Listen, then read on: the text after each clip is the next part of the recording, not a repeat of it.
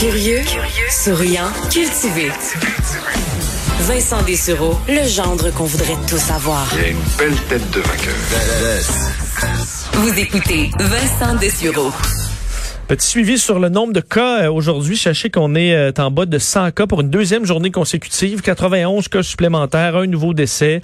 Euh, donc, euh, six personnes de moins hospitalisées aujourd'hui. Alors, le bilan qui est quand même bon, assez stable, disons en légère baisse quand même depuis depuis quelques jours. C'est des signaux qui sont qui sont encourageants. Et on sait qu'on essaie de combattre le plus possible toutes ces fake news, fausses histoires, histoires de conspiration qui, qui circulent pour se concentrer sur ce qu'on sur ce qu'on sait vrai, là, même si effectivement on en découvre au fil des jours. Et des fois, des informations qui sont contradictoires, mais euh, euh, dans les dernières heures, a été publié dans le American Journal of Tropical Medicine and Hygiene euh, une étude sur les fake news, les rumeurs, les théories du complot à travers le monde. Et ce qu'on découvre est quand même des statistiques assez intéressantes. On a fait ces, cette étude entre le 31 décembre dernier et le 5 avril, donc quand même tôt dans la pandémie, là, on peut, à mon avis, c'était pas en baisse les histoires du complot après le 5 avril, mais c'est ce qu'on a présentement comme comme étude. Et ce qu'eux, euh, en fait, ils ont déterminé, il y avait trois secteurs les rumeurs, les théories du complot et la stigmatisation là, des euh, des préjugés, euh, par exemple, que toutes les maladies venaient de Chine. Bon, euh, ça c'est une stigmatisation ou un préjugé. Le fait que les euh, œufs, par exemple, euh, étaient contaminés au coronavirus ou que de boire du, euh, du, bleach, là, donc du, du, du, détergent, du Clorox ou autre chose, pourrait tuer le virus, évidemment, en, en buvant.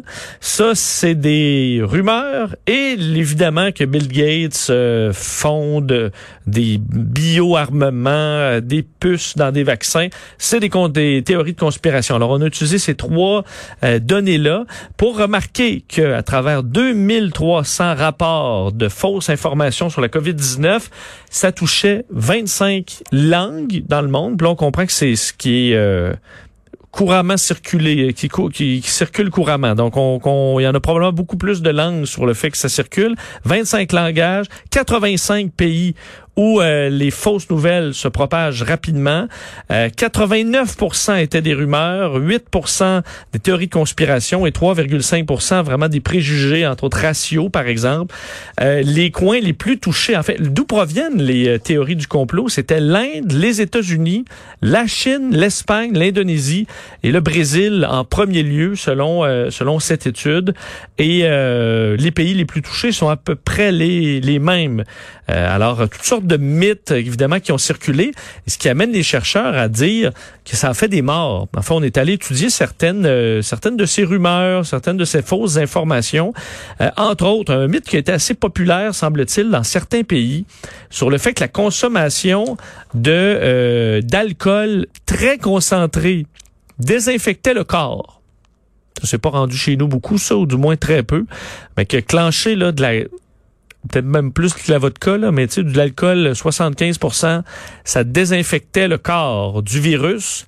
Euh, ça aurait tué au moins 800 personnes euh, dans le monde, selon les chercheurs?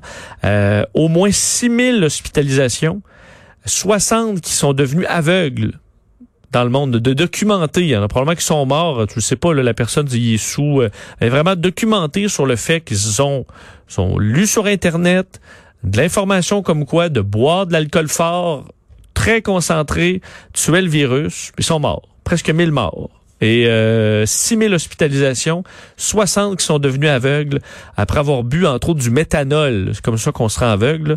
Euh, boire du méthanol comme une cure pour le coronavirus.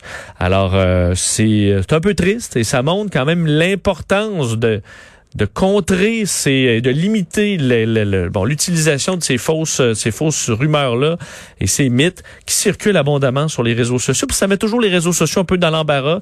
Est-ce qu'on contrôle trop puis on a l'impression de censurer? Euh, et en même temps on a euh, ben, la vie des gens à cœur. Alors on essaie de limiter euh, les idées saugrenues qui peuvent vous tuer. C'est une ligne des fois qui est difficile à prendre pour les réseaux sociaux. On vient.